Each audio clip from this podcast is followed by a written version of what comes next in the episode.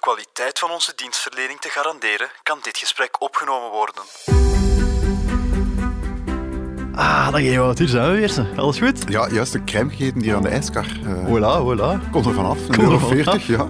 Alles goed op de beurs vandaag? Alles ja? prima, ja. Ah, Oké, nee. zo wat. zo. En met u? Ja, ik dacht al. Ja, man, allee. Ik heb wel psychologische problemen eigenlijk. Ja, dat weet ik al langer. Ja, maar jij ook. Ja, en Bert ook. Enfin, Ja. iedereen eigenlijk. En dan vooral ook psychologische problemen met geld. Dat klinkt nu wel heel zwaar. Ja, maar geen probleem. Ik ga het licht verteerbaar proberen te maken. Misschien niet zo licht verteerbaar als onze vorige aflevering over Of als mijn, pannenkoeken. mijn crème. hè. Met uw crème. Ja. Zeg, nu we het toch over psychologische problemen hebben, om, hoe laat moeten wij eh, Bert eigenlijk terug binnen doen? Bij het dagcentrum eh, rond 4 uur zeker? Oh, dat moeten we voortdoen. Bert, start een intro. Vanuit de kelders van het nieuwsblad zijn dit de vrolijke vlekken. Met een euro is alles duurder geworden. De banken, dat zijn dieven. Wanneer wordt ons loon gestort? Meneer, uw kortingsbon is net vervallen. Zeg dat, dat moet niet op factuur zijn. We, we regelen dat. Oeh, saldo ontoereikend. Ewout, de mensen zijn het beu om te veel te betalen. Al wel, Christophe, wij gaan daar iets aan doen.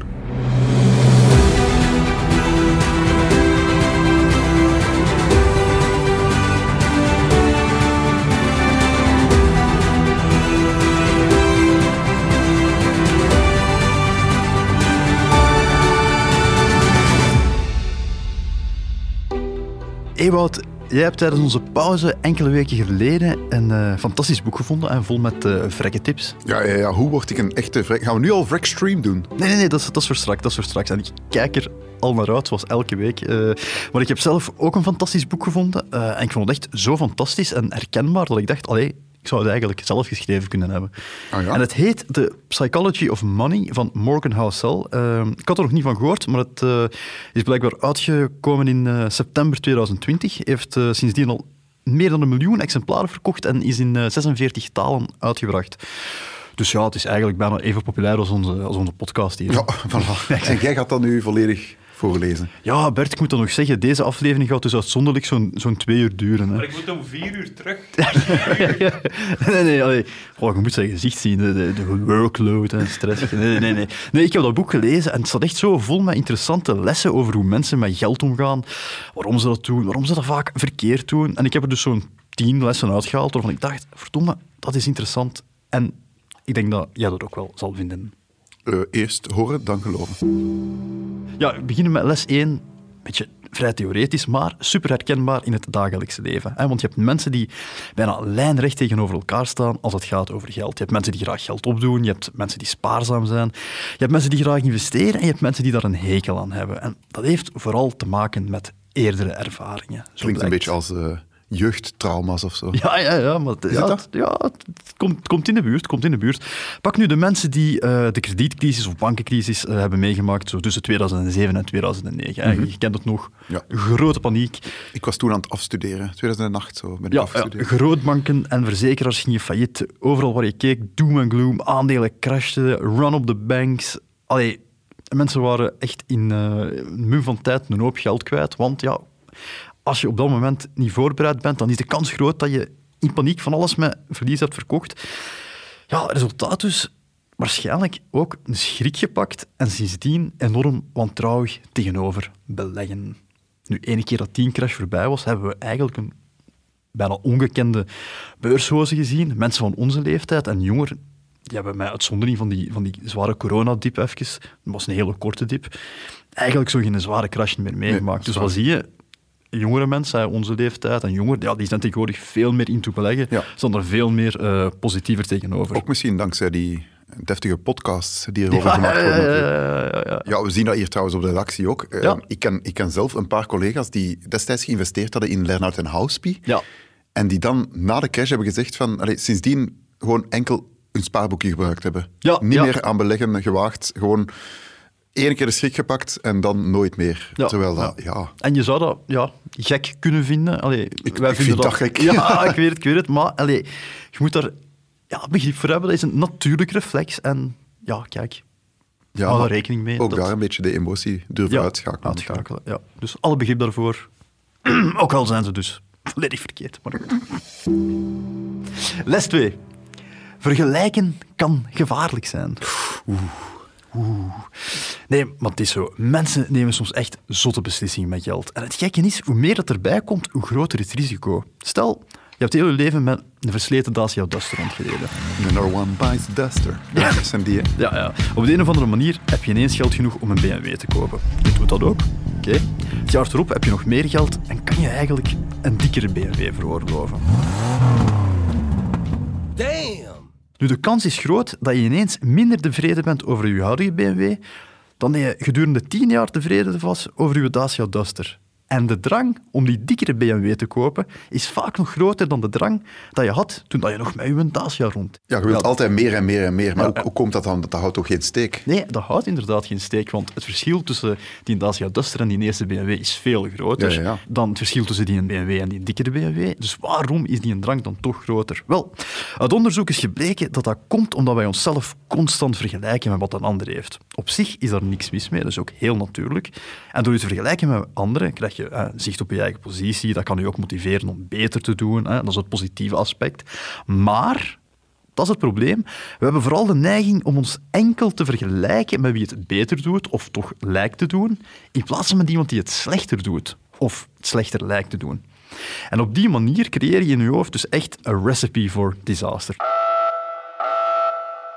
De gevolgen zijn bekend en, en nee, echt triestig. Leningen aangaan voor zaken die je eigenlijk niet kunt betalen. Of, ook al heb je al veel geld, toch nog grotere risico's nemen om toch nog maar dat beetje meer te hebben, om dan uiteindelijk ja, te falen en alles kwijt te zijn. Pijnlijk. Pijnlijk, Zeer pijnlijk. En wat ook opmerkelijk is, het lijkt ook niet uit te maken of je dat geld nu gekregen hebt, bijvoorbeeld via een erfenis, of dat je daar keihard voor gewerkt hebt. Want als je het gekregen hebt, redeneer je, ja kijk, ik had het anders toch niet. Hè? en als je er hard voor gewerkt hebt, ja, wat ga je dan denken?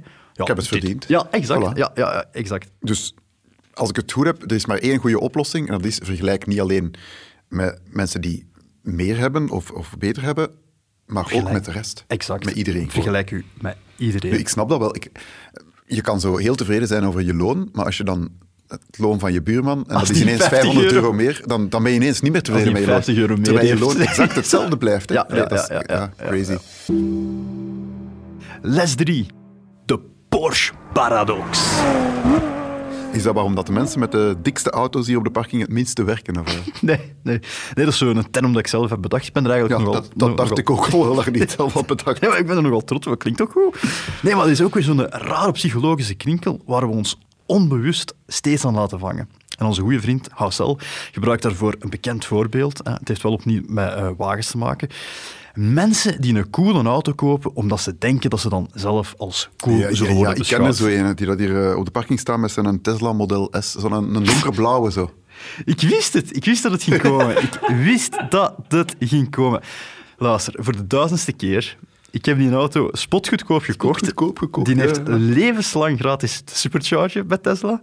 Even goedkoop als een Dacia Duster waarschijnlijk. Hè? Ja, maar dat is een... Echt, lach me niet uit, vind. Dat is een totaal vrekke verantwoorde aankoop geweest. Ja, ik heb dat destijds uitgerekend. Hij kwam, mij op goed, termijn, goed, nee, hij kwam mij op termijn goedkoper uit dan een Skoda op diesel. En dat was 2,5 jaar geleden. Nou, toen stond de diesel, ik heb het opgezocht, 40% goedkoper dan nu. Christophe kocht dus een Tesla omdat hij een grave gast wou zijn. Ja, ik ben een grave gast, hè. Nee, nee, maar... Ah, kom. Nee, waar maar... jij eigenlijk, Bert? Een Toyota. Ah, ja, nee. Volkswagen. Ja, ja, ja. Nee, nee, maar zo werkt het dus blijkbaar helemaal niet. Want wat blijkt, wat denken de meeste mensen als ze iemand zien eh, rondrijden met pakweg een Porsche? Tesla. Ja, ja Tesla, eh, Porsche, onderbreek me zo eens niet. Je mag geen grave gasten onderbreken. Dat nee, maar wat denken de meeste mensen als ze iemand zien rondrijden met pakweg een Porsche? Ja, die denken dus amper na over wie er achter het stuur zit, maar die denken meteen, verdomme, als ik zo'n auto had, dan zouden de mensen denken dat ik een coole gast was. Maar ja, dat slaat natuurlijk Ah, nee, nergens want op. zodra dat zij dan Ah ja, zelf achter dat het stuur zitten, dan gaat een ander ook niet op u letten, maar dan gaan die ook meteen denken, verdorie, als ik zo'n auto had, dan zou ik een coole gast zijn. Dus nobody cares. Dus als je denkt dat je bewondering of respect krijgt of zo door in een chique auto te zitten, vergeet het. Zo werkt het dus niet. Nee, inderdaad. Nee, nee. Ja, nee, bewondering en respect, dat, dat krijg je alleen door, door podcasts als, als deze te maken. Hè. Heb je al bewondering gekregen daarvan? Maar eh, wat nog erger is, eh, blijkt ook uit onderzoek, als je dus mensen echt grondig gaat bevragen over wat voor hen echte rijkdom is, of wat zij als grootste voordeel zien dat rijkdom met zich zou kunnen meebrengen, dan is het nummer één antwoord kunnen doen wat ik wil, wanneer ik wil. Freedom. Ja, inderdaad, vrijheid dus. Dus de meeste mensen willen eigenlijk gewoon op hun gemak zijn, vrij zijn. Maar onbewust worden we toch voortdurend afgeleid door ja, prullen eigenlijk. Bijvoorbeeld zoals de Porsche die naast, Tesla. ons in, de Porsche die naast ons in de file staat. Oké. De Porsche-paradox. Interessant. Ja. Nummer vier. Geduld is belangrijker dan verstand. Dan heb jij wel chance, hè, Christophe? Bon, nee, we hebben het er al een paar keer over gehad. Samengestelde interest voor de veel, en ja, het zijn er veel, nieuwe luisteraars. Eh, check zeker ons eerste seizoen. Als je dan toch bezig bent, doe het dan ineens ook op 22 aparte Ja, voor die- apparaten. luistercijfers kan onze, kan onze beklikken, ja. luistercijfers van omhoog klikken. Nerdland, here we come. Ja, ja, ja. Maar samengestelde interest dus in een nutshell, ja, dat is zo simpel als maar kan zijn. Je zet je geld ergens waar het opbrengt, je blijft op vaste basis investeren en je laat gewoon de rente op rente zijn werk doen. Hoeveel risico dat je dan in wil nemen, dat zal altijd ja, persoonsgebonden zijn. eh, maar zelfs met voorzichtige beleggingen, dus noods via je bank, hè, die een paar procenten per jaar opbrengen, kan je meer geld verdienen dan je waarschijnlijk ooit had kunnen denken. Het is zo'n beetje de heilige graal van het lange termijn beleggen. Het is wiskundig perfect logisch. Het is al ontelbare keren bewezen dat het werkt. En toch, toch blijkt het een bijzonder moeilijk gegeven te zijn om te verwerken in onze hersenen. Ik hoor zo meteen de, de nonkel op het familiefeest. Ja. Als, het, als het allemaal zo simpel was. Ja, ja, exact, exact, exact. Want dat is inderdaad zo wat de standaardreactie dat je krijgt. Maar niet onbelangrijk. Het is niet omdat iets simpel is, dat het ook gemakkelijk is. Zwaar, hè? Oei, nu zijn we even kwijt. Ja, nee, maar de, de, de opdracht, beleg je geld op een goede plaats, uh, blijf op je gemak investeren en heb geduld, dat is op zich simpel. Maar om Uh, het vol maar te is houden... niet, ja, het is niet gemakkelijk om effectief die discipline op te en, eh, brengen en dat geduld te hebben. En de mens zit gewoon zo niet in elkaar. We hebben liever een snelle beloning, iets wat we direct in onze handen kunnen hebben, dan een hoop geld binnen 20, 30 jaar.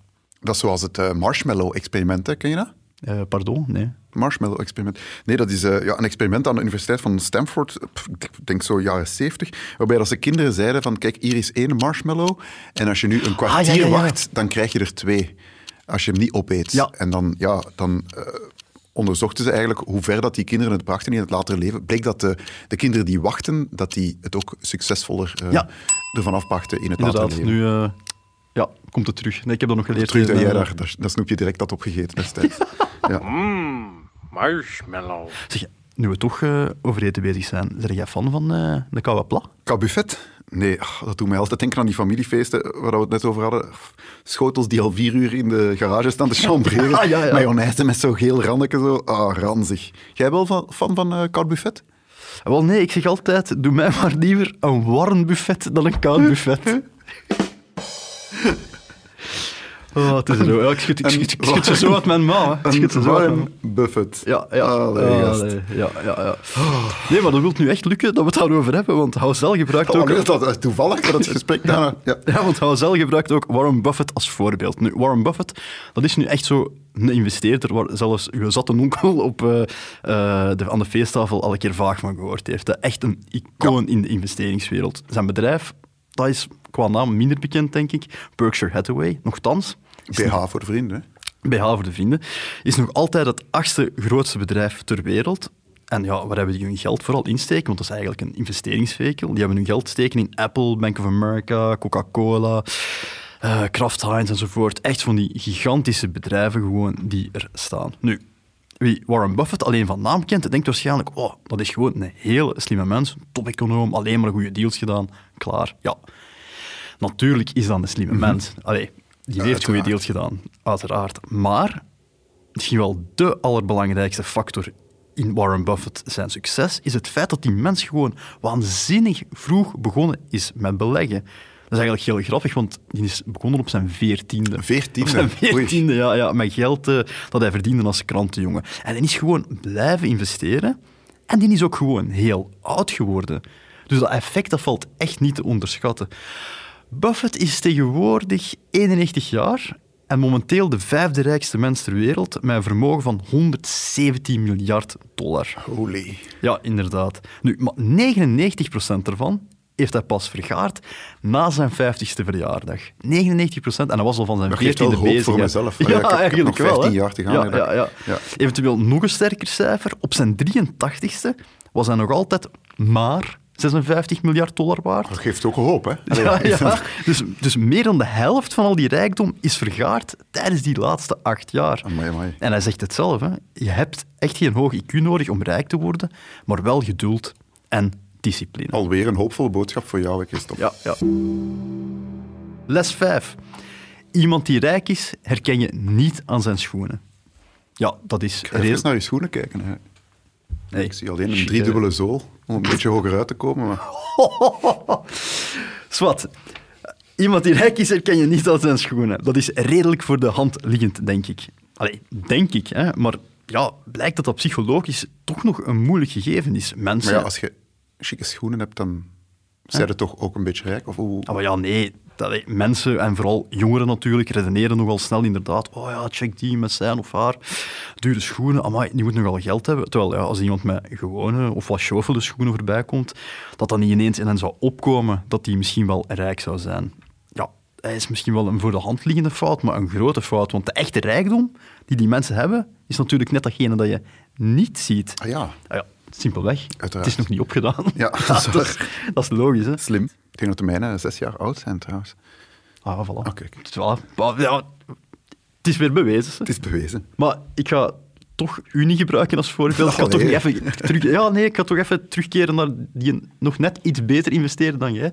Eh, Warren Buffett. Zo rijk als de zee diep is, maar je zou het hem dus niet nageven. die zou je eigenlijk gewoon niet misstaan als, als, als co-host eigenlijk.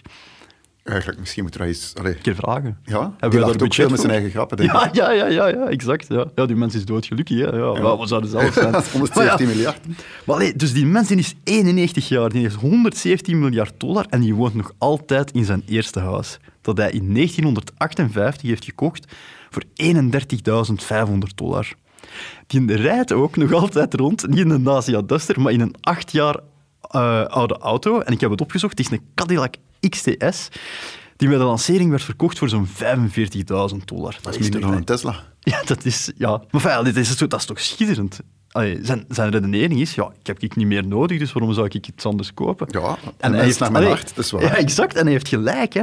Trouwens, eh, heb jij ooit die eh, docu over zijn eh, levensverhaal gezien? Die ehm, YouTube-link dat je mij al 200 keer hebt doorgestuurd Ah, via heb WhatsApp. wel? Ja, ja, ja. ja wel. Heb ik dat al gestuurd, Eva? Ja, je hebt dat al gestuurd, Christophe. Maar het is toch een geweldige, dat is toch een geweldige scène. Dus daarin... ah ja, Van de McDo. Ja, ja, Ja, Oké, is eh, de luisteraars die het misschien nog niet gezien hebben. Dus Warren Buffett die vertrekt elke ochtend naar zijn werk, dus in zijn acht jaar oude Cadillac. En elke ochtend haalt hij zijn ontbijt aan de drive-in van de McDonald's. Voor maximaal 3,17 dollar. En elke ochtend staat hij op, kijkt hij zo'n beetje de stand van zaken en de beurs en zo. En eh, dan kiest hij hoe groot zijn menu zal zijn. Als het die een dag wat minder is, zegt hij tegen zijn vrouw: leg 2,61 dollar klaar. En dan pakt hij het kleine menu. Als het zo een stabiele dag is, dan pakt hij het middenmenu van 2,95 dollar. En op een goede dag hè, gaat de man met eh, 117 miljard dollar met echt klaargelegd door zijn vrouw, tot op de cent, met 3,17 dollar naar de Je zou maar McDonald's. eens fooi, toevallig fooi geven. Ja, exact. Die zou eigenlijk echt niet bestaan in onze nieuwe rubriek. Hè. Ola, is er al tijd voor? Ja, ja, ik zou het zeggen. Eh,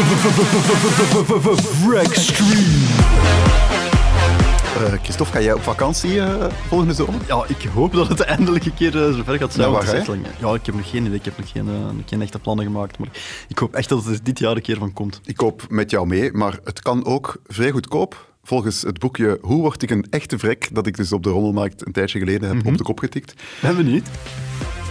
Lopend op vakantie is, ehm, is de tip. Lopend op vakantie. Wat is er spannender, staat hier, dan met weinig geld op zak onderweg zijn. Daar hoeft u niet voor op een dure overlevingstocht. Na het pakken van de rugzak begint de vakantiepret al direct bij de voordeur. Waarheen? Links, rechts of misschien rechtdoor? De tripstick bepaalt de richting, jongens. Wat is dat voor zever? Ja, dus je vakantie begint eigenlijk Ja, ja, als je gewoon de deur uitgaat. Lopend op vakantie is de ultieme sensatie. Uw enige vervoermiddel zijn goede wandelschoenen. En af en toe bus of trein. Elke streek kent zijn eigen landweggetjes en mooie plekjes. Is goed, hè? Ja, gast, als ik buiten kom en ik moet kiezen tussen links of rechts, of ik ga gewoon achteruit. Je gaat in je Tesla zitten en dan rijd je weg. Ja, eigenlijk wel. Ja, kilometers, ik zeg het, ik laat het gratis, ik blijf het zeggen. Hè. Het wordt allemaal betaald door Elon Over, overnachten op reis. Kamperen is op logeren bij vrienden en kennissen na de goedkoopste manier van overnachten. Maar niet iedereen kan of wil dit. Ook voor hen zijn er voldoende andere mogelijkheden. Ja. Zoek hem terug. eh, vrienden van ons eh, komen gewoon elk jaar ook eh, een, een nacht bij ons in de tuin kamperen. Dat is nu gewoon even... Eh, ja, dat, dat is tijdens vakantie. Dat is dan ook een uitje. Dat is ook misschien een tip voor de mensen thuis. Oké. Ja, sorry. dat, is- dat is een tip die uit mijn hart komt, hè, niet Ah, uit ja, ja, boekje. oké, ja. Wacht, maar wacht eens even. Die- Nee, sorry, daar moet even toch dieper op ingaan. Dat is Dus- een, dus- een, ja, een gezinnen die zeggen van, ah, mogen wij morgenavond in jullie tuin eh, komen kamperen? En dan komen die uit hun tent en dan zeggen die, gaan we links? Of En dan zeggen wij, het wc is rechtdoor. Ja. Als het, ah ja, toch, dat, dat doen ze. dat doen ze dan wel. Ja, Oké, bizar. Maar, eh, Allee, sorry dat ik het zeg, maar... ik- ja, Over slaapplaatsen dus. Jeugdherbergen zijn al geruime tijd toegankelijk voor alle leeftijden. Dus dan kan je uiteraard, zelfs op jouw gezegende leeftijd, Christophe, ja, kan je naar een jeugdherberg. Hello, fellow kids. En dan zijn er nog andere overnachtingsmogelijkheden bij particulieren en boeren. Ja. Dus je kan gewoon in de stal gaan liggen tussen de koeien. Is dat niks voor jou? Nee. nee, nee, nee. Ik zit er al genoeg tussen varkens en de... Nee, laat maar. Eh, als je bovendien koffie en thee zelf bereidt met een campinggasje aan de rand van dat prachtige vennetje, heb je de vakantie van je leven. Ja, maat. Ik hoop dat je kinderen luisteren en dat die zeggen: Papa, gaan we bij de boer logeren alsjeblieft deze vakantie? En dat jij dan mee moet met je campingvuurtje Ik, ik- naast het vennetje. Zwat, zwat. Ik denk dat ik... Allee, kunt u beter inschrijven in het Vreemdelingenlegioen, denk ik, dan als ik dat hoor. Maar goed. Oh man, waar waren we gebleven Tot zover eigenlijk? de vakantietip van Wreckstream.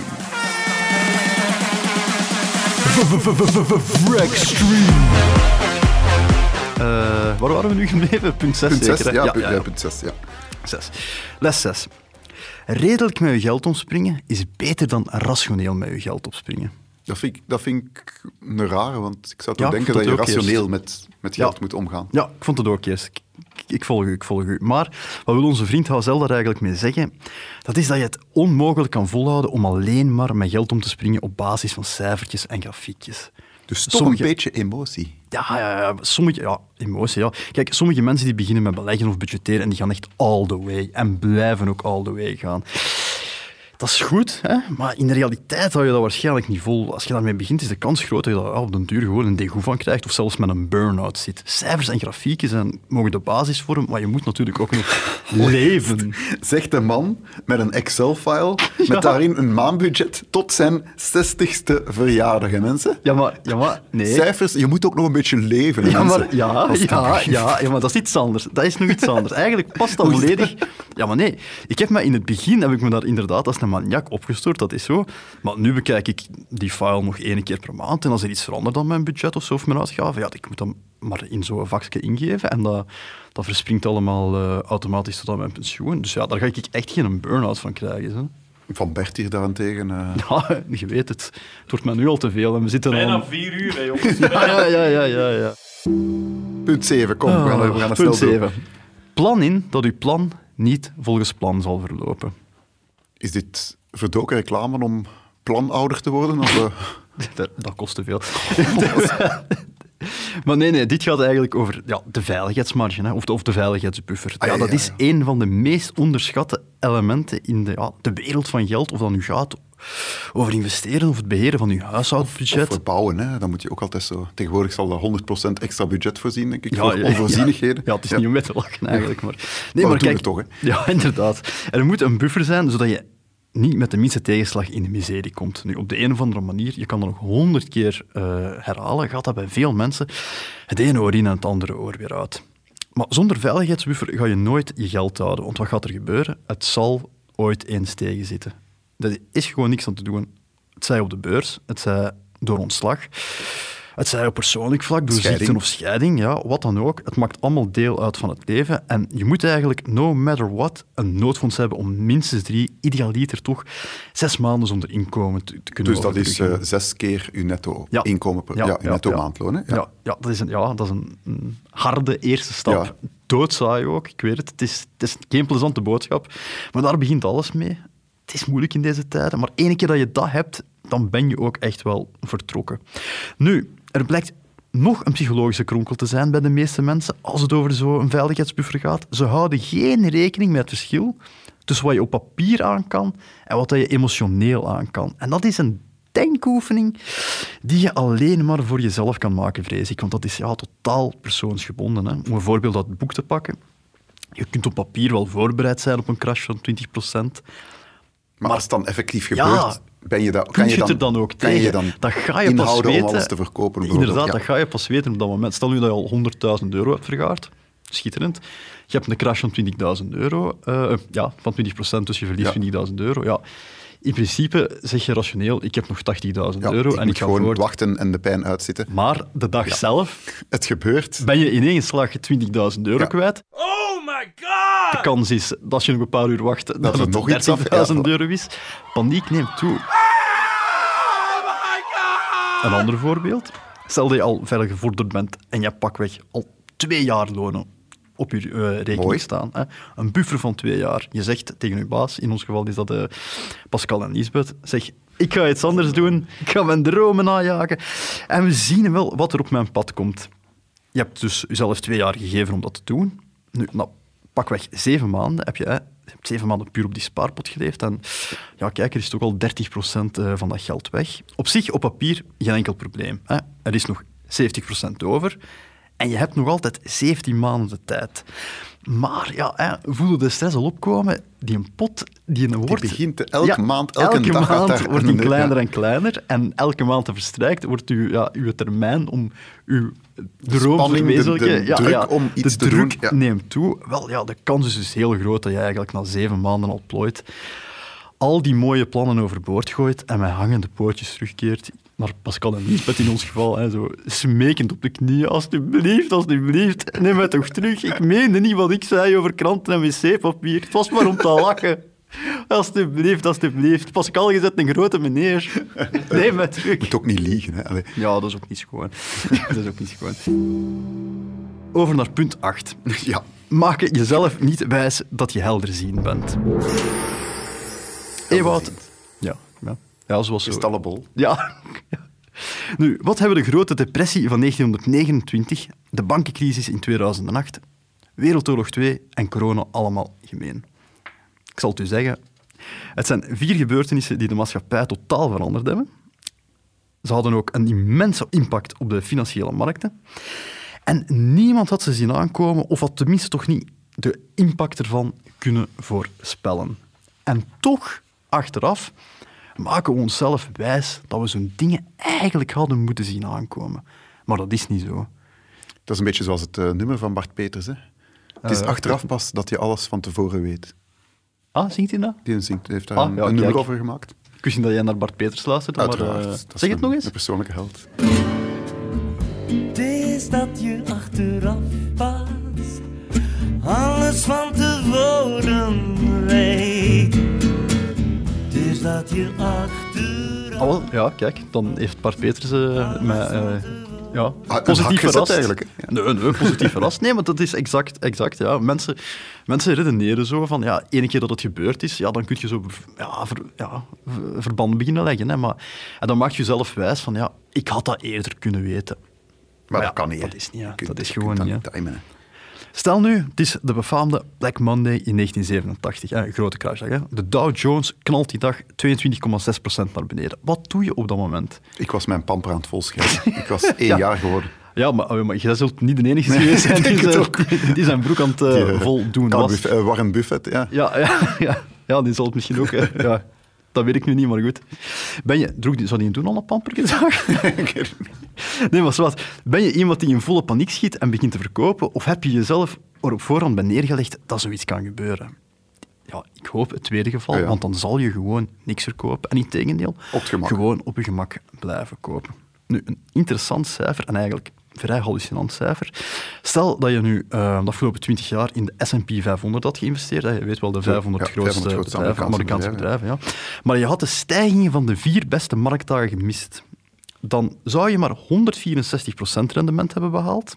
Terwijl als je gewoon de storm had uitgezeten en hè, alle highs en lows gewoon had ondergaan, dan was je rendement 291% geweest. Maar dat dat is dus wel een verschil van 127% gewoon door de vier beste dagen te mislopen.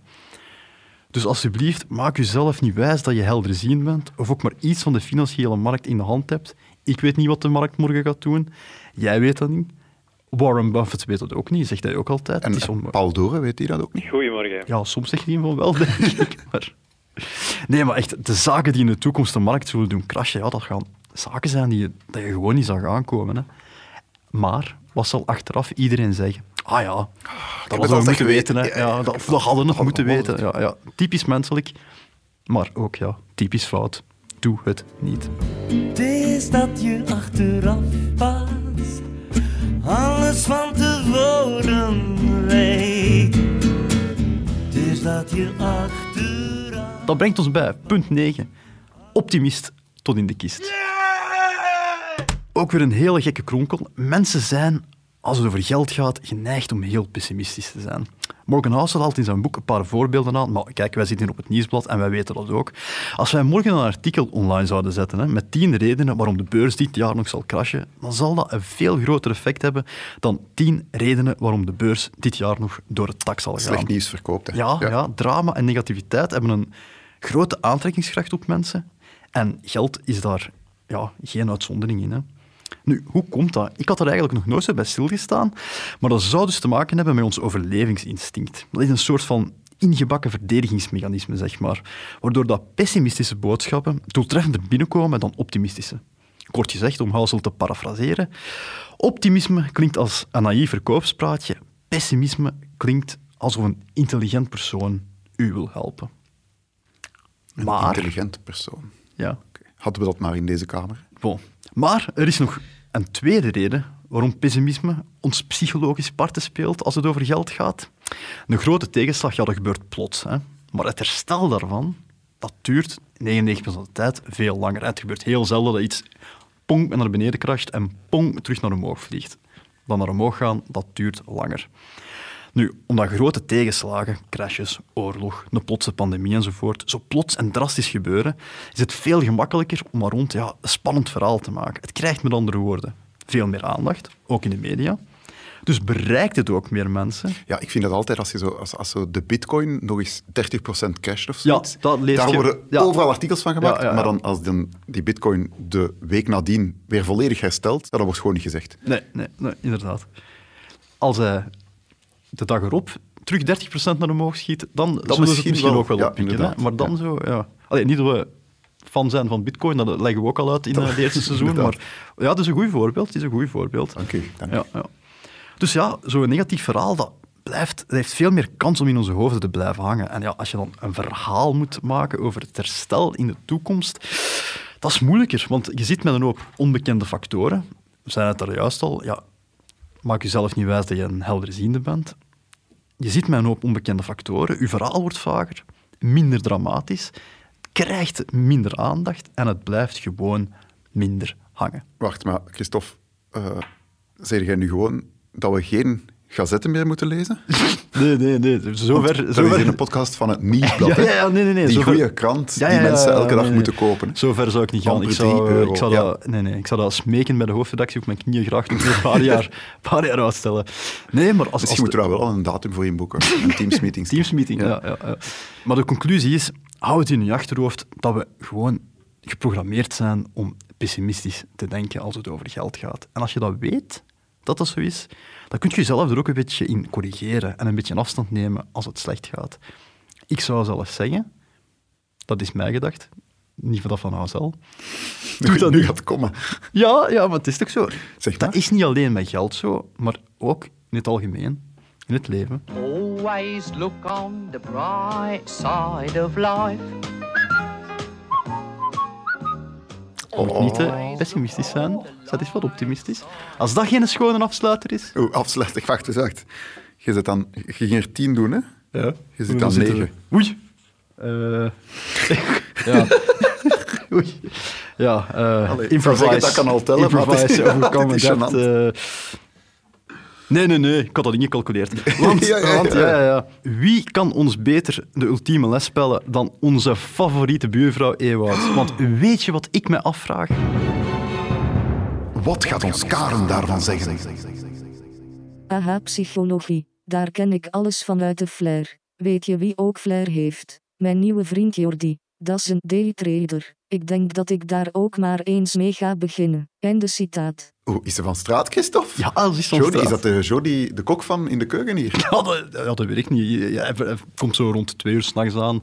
Ik, ik zie alleen zomaar een schaduwfiguur binnenkomen. maar ja. Hij botst dan tegen de jacuzzi van... Ja, ja, ja, ja, ja. Ja, nee, je hebt je kans verkeken. Eh, nu goed, Karen, ja, ik wens je veel succes met de Jordi. eh, al dan niet van de cafetaria hier. Maar eh, je begaat een grote zonde tegen een belangrijke les over psychologie en geld. Namelijk, denk goed na over wat voor iemand je bent. Of, zoals dat in de Psychology of Money heet, denk goed na over je persoonlijke financiële identiteit. De aflevering begint wel een beetje Ingeborg-vibes te krijgen. Ja, ja, het is waar. Ja, ja, ja. ja. Met geld gaan altijd emoties gepaard. En je moet echt gewoon gaandeweg ontdekken ja, wat voor iemand dat je bent. Het beste advies wat eh Houzel, ja, de man die natuurlijk een boek moet verkopen, zegt is ja, lees boeken van financieel experts, zoek dingen op, leer bij enzovoort. Ja, ik ga daar volledig niet mee akkoord. Ik, ik zeg gewoon, luister naar ons. En, en zoals ik al zei, liefst op twintig verschillende apparaten, kwestie van onze cijfers eh, naar omhoog te brengen. Maar het is wel zo, hè. ja, leer bij, doe je research, luister naar wat andere mensen te zeggen hebben, maar vergeet nooit wat dat je zelf wil en wat dat je plannen zijn. Als jij van zin bent om op je gemak en veilig te investeren over 20 jaar, doe dat dan en laat je vooral niet gek maken door iemand anders met een of ander vaag daytrading of cryptoplan. Maar zeg.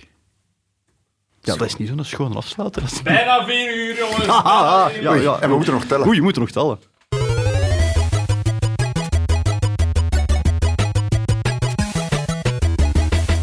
Dat kan al tellen. Ik ben helemaal van mijn melk. Oh, Als dat geen schone brug is.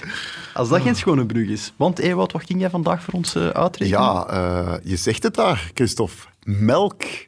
Eh, ik heb vorige, het zo uit mijn mouw weer. Hè? vorige keer, liefst dat het uit, uit je mouw komt, en nergens. Ehm, ik heb vorige keer, je weet, de recepturen van pannenkoeken helemaal moeten bestuderen en berekeningen moeten maken in Excels. Alle ingrediënten oplijsten. Uiteindelijk kwamen er eh, uit, wat was het nu weer? Ah ja, mijn pannenkoeken waren duidelijk het beste. Prijskwaliteit. Jij als, was als- als, gediplomeerde gediplomeerd hulpkok. Maar dan ben ik ook eens de melkprijzen gaan bekijken. Ik was daar in de Carrefour en ehm, ja, de goedkoopste melkfles van het merk Simple, zo de goedkoopste van Carrefour eigenlijk, 0,72 euro per liter Belgische melk.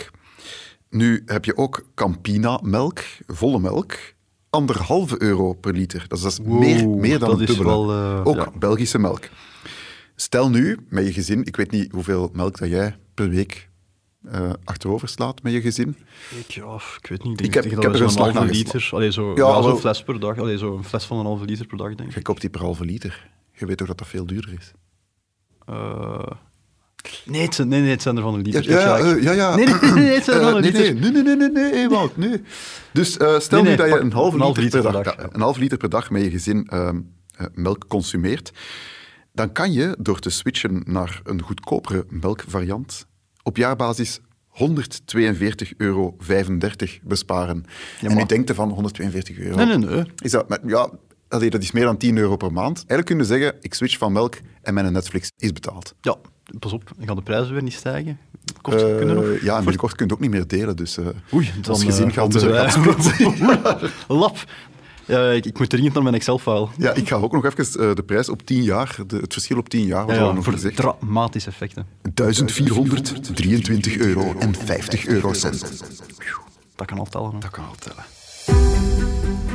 We zijn nog steeds Christophe en Ewout. We zijn aan het einde gekomen van deze uitzending. Ja, je kan ons ook volgen op Instagram, @vrolijkevrekken. En je vindt al onze afleveringen op Apple Podcast, Google Podcast, Spotify en natuurlijk op nieuwsblad.be slash vrolijkevrekken. Heb je nog leuke bespaartips, suggesties voor onderwerpen, prangende vragen, klachten over onze producer Bert? Mail dan naar podcast.vrolijkevrekken.be. Waarover gaan we het volgende week hebben, Ewout? Ah, wel, ik heb nog geen flauw idee. Oela, ik zie Bert al vreed pessimistisch kijken. Wat, het komt goed en we moeten nu vertrekken, echt. We moeten vertrekken. Ja, ja en ja, onthoud hè. Optimist tot in de kist. Optimist tot in de kist.